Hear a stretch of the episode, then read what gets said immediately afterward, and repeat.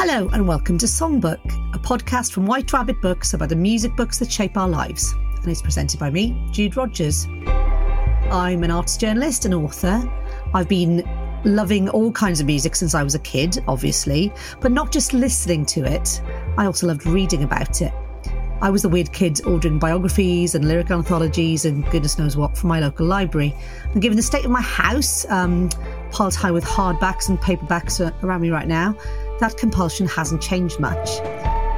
It struck me one day that there were plenty of book podcasts out there, but what about podcasts about music books?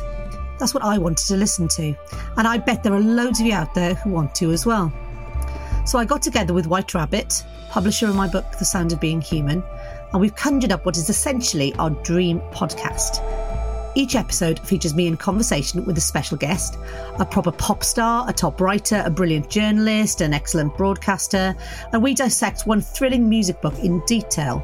Cult classics, gripping memoirs, page turners, even pop boilers, overlooked mainstream gems, indie curios, they're all on my list. Each book will also be a brilliant springboard for wider conversations about music, life, and everything else. You can find us on Apple Podcasts, Spotify, and anywhere else you get your podcasts.